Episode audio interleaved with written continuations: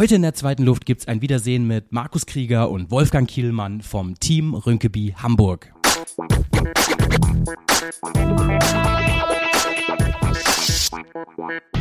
Und damit herzlich willkommen zu Ausgabe Nummer 18 von der zweiten Luft. Heute, da gibt es zum allerersten Mal ein Wiedersehen hier in der zweiten Luft. Vor ja, ziemlich genau einem halben Jahr waren Wolfgang Kielmann und Markus Krieger schon einmal meine Gäste. Damals haben sie von der Gründung des Teams Rinkeby Hamburg erzählt und auch so ein bisschen erzählt, was so dahinter steckt. Wenn euch das Team Rinkeby Hamburg also bisher gar nichts sagen sollte, dann würde ich euch die Folge 9 vom 15. Dezember empfehlen. Alle anderen, die können jetzt hier wunderbar einsteigen und sich auf die heutige Folge freuen. Für Markus und Wolfgang, da ist es ein ganz besonderer Zeitpunkt, denn sie stehen jetzt ganz kurz vor ihrer ersten Fahrt nach Paris. Von Hamburg nach Paris. Sie haben Teammitglieder gefunden, sie haben den Winter trainiert, sie haben das Frühjahr trainiert und sie sind jetzt auch richtig viel auf der Straße unterwegs in ihren gelben Trikots, auf ihren gelben Fahrrädern. Und naja, sie haben einfach mal ein bisschen erzählt, wo sie so stehen, was sie so die letzten Monate getrieben haben und auch, wie es vielleicht mit dem Team Rinkeby in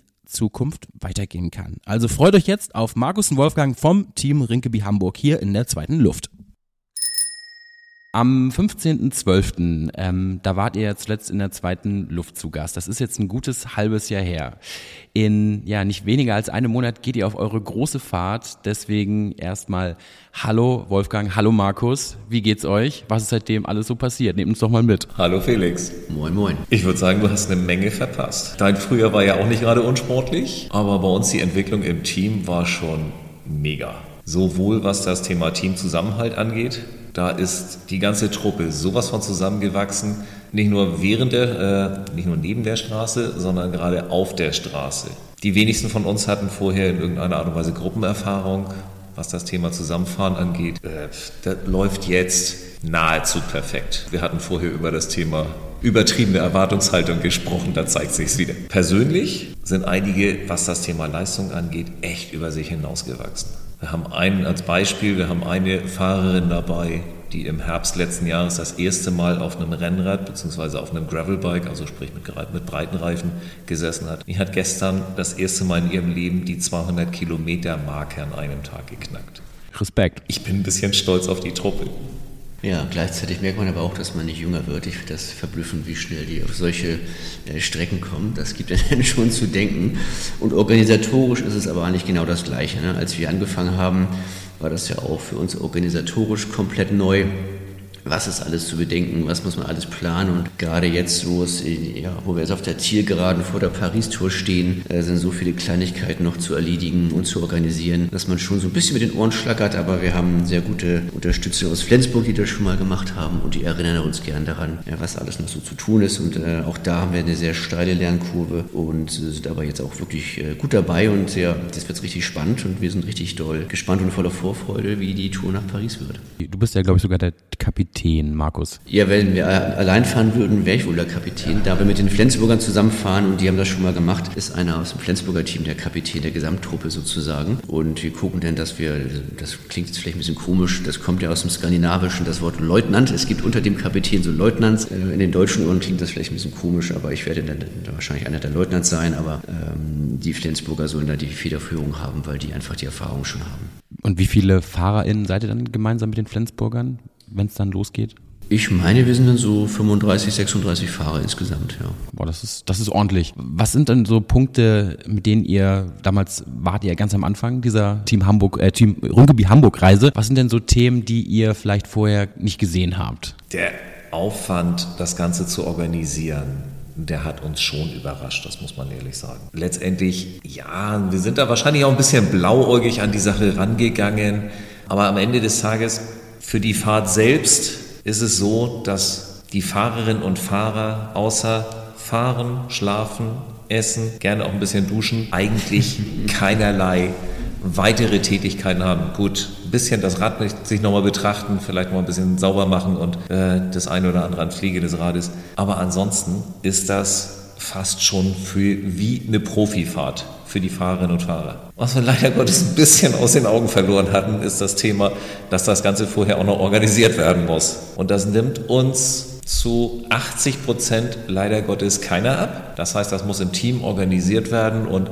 ja, das ist die steile Lernkurve, von der Markus gerade eben sprach. Das sind einfach Punkte, ja, da haben wir eine Menge Arbeit. So, und auch, wie gesagt, einen großen Lerneffekt. Aber auch da hat Markus gerade eben schon erwähnt, das Team in Flensburg hat einen super tollen Supportbereich, die ja auch die Fahrt nach, nach Paris dann mit begleiten. Und die nehmen uns so wahnsinnig viel Arbeit fürs erste Jahr ab und äh, helfen uns so sehr. Das ist enorm. Das sind gerade so die ganzen Kleinigkeiten, die man vielleicht als Neuling im letzten Jahr im Juni noch nicht so ganz gesehen hat. Und da kriegen wir, wie gesagt, gute Unterstützung. Und vieles liegt auch an uns. Wir haben halt tierisch Bock auf die Aktion, das muss man ja auch dazu sagen. Und jetzt am 8. Juli, wenn wir starten, fahren wir ja nicht einfach irgendwie los, sondern wir machen so ein kleines Happening darum, ähm, bei dem du hoffentlich auch zugegen sein wirst. Äh, ne, dann haben wir jetzt äh, so, so ein Pavillonzelt gekauft, kriegen so Beachflex und am äh, Jungfernstieg gegenüber vom Müllgrill der rechte Hand. Äh, da bauen wir das dann alles auf, haben auch schon eine Standgenehmigung eingeholt. Unser Finanzsenator Dr. Andreas Dressel wird da so ein paar Worte halten, der kommt persönlich vorbei. Ist äh, überzeugt von diesem Projekt, äh, auch wenn die Finanzen nicht in die Stadtkasse fließen, sondern in die Kinderkrebsstiftung. Fand er das trotzdem gut. Und dann kommt noch ein Vertreter der Kinderkrebsstiftung dabei, dazu vielleicht noch Mopo und NDR. Und dann machen wir da so einen richtig offiziellen Start und, und fahren dann da los. Und das sind ja Sachen, die müssen wir so ja gar nicht machen, aber die machen wir einfach, weil es Sinn macht und weil wir selber wollen, dass das Projekt einfach viel bekannter wird und auch noch vielleicht noch ein paar mehr Mitmacher erreicht, die Lust darauf haben. Okay, also am 8. Juli schon mal der Aufruf, kann man euch am Jungfernstieg bestaunen. Wir, wir, wir machen diese Veranstaltung soll zwischen, also von 9 bis 10 Uhr gehen und um 10 Uhr fahren wir dann direkt los sozusagen. Würde ich sagen, erster Kaffee mit dem Tim Rüngeby Hamburg und irgendwie, ihr seid dann so die Vorbilder für die vielen RadfahrerInnen, die vielleicht nächstes Jahr auch mitfahren wollen an der Stelle. Also alle, die am 8.7. kommen,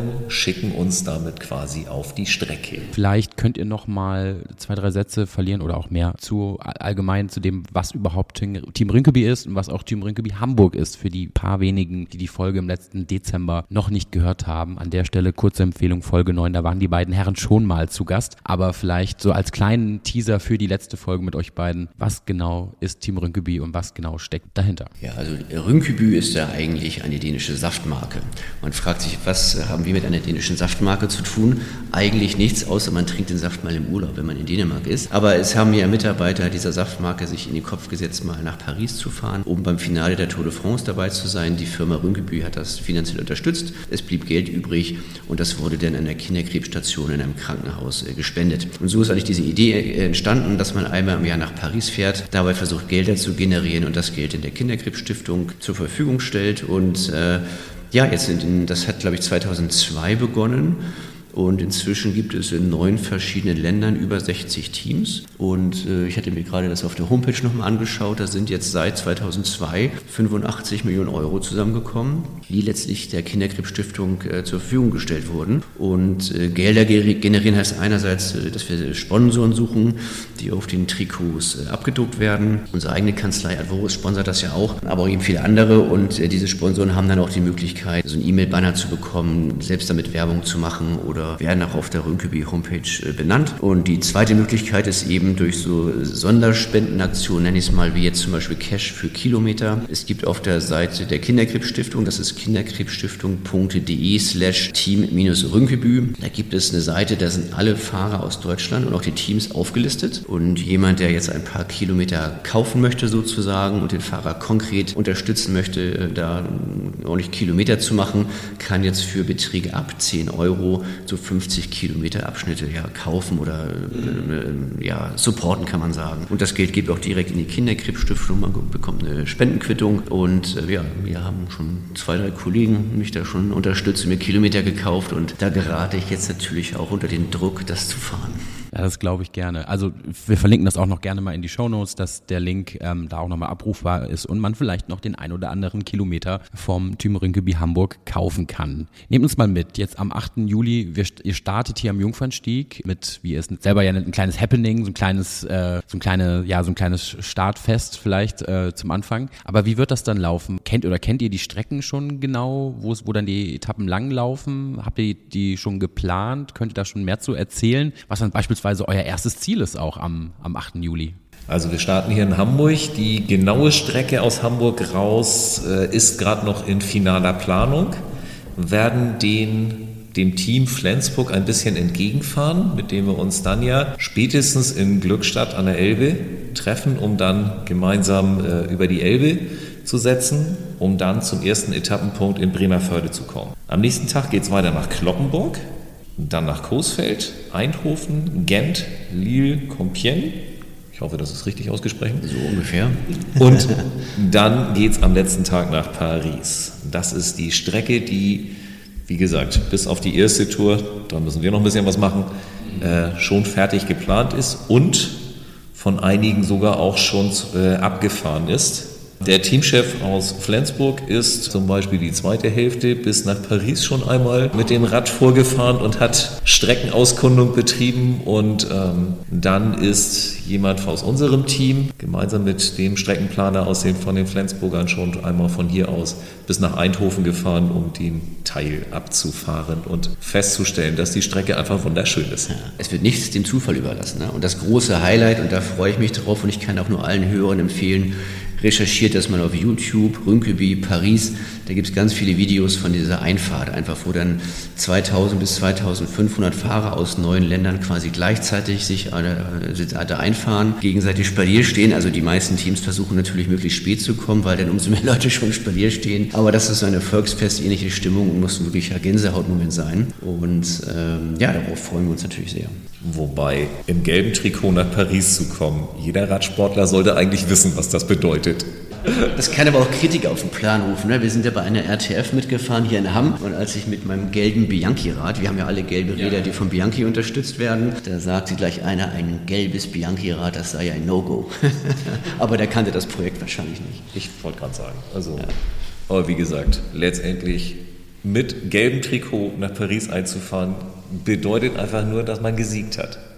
Und ihr tut sehr, sehr Gutes. Jetzt habt ihr eben schon kurz erwähnt, was da teilweise eure Kollegen oder MitfahrerInnen ähm, für, für Trainingskilometer schon zurückgelegt haben, Teile der Strecke schon erkundet haben. Wie sieht denn euer Training aus? Wie viel habt ihr euch vorbereitet seit Dezember, seit wir gesprochen haben? Seit wann seid ihr wieder auf der Straße? Ich weiß, darüber haben wir uns damals auch unterhalten. Ab wann es euch wieder auf die Straße verschlägt? Wie sieht's da bei euch aus? Wie viele Kilometer habt ihr schon abgerissen für ein erfolgreiches Ziel? Ich sehe, Markus greift zum Handy und öffnet wahrscheinlich Strava. Ganz genau. Strava weiß alles.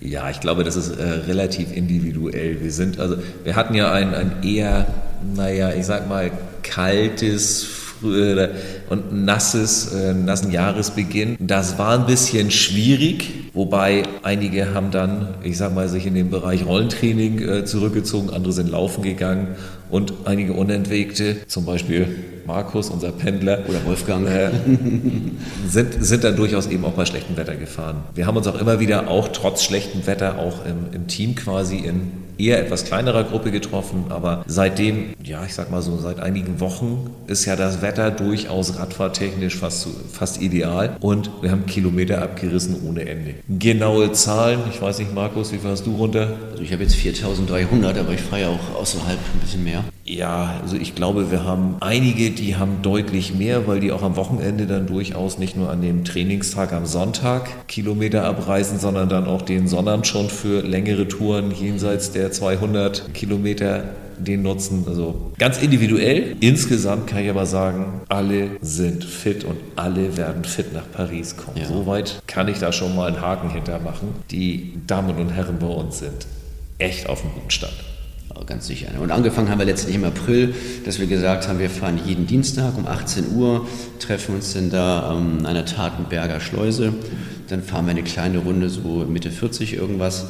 Ähm, weil das ja nach Feierabend ist, da haben die meisten nicht so viel Zeit und dann einmal am Wochenende eine längere Tour, wo wir eben jetzt äh, anfänglich waren das dann da mal 70, 80 Kilometer und jetzt geht es ja auch Richtung 200 weil die Etappenlängen nach Paris sind ja auch so zwischen 130 und 180, sag ich mal, die meisten jedenfalls. Und dann muss man natürlich auch so langstreckemäßig fit sein und da kommen wir jetzt aber sehr gut hin. Wer jetzt aber glaubt nach dem Motto, die sind ja völlig irre, die fahren hier irgendwie permanent nur 200 Kilometer oder ähnliches, den kann ich wirklich beruhigen.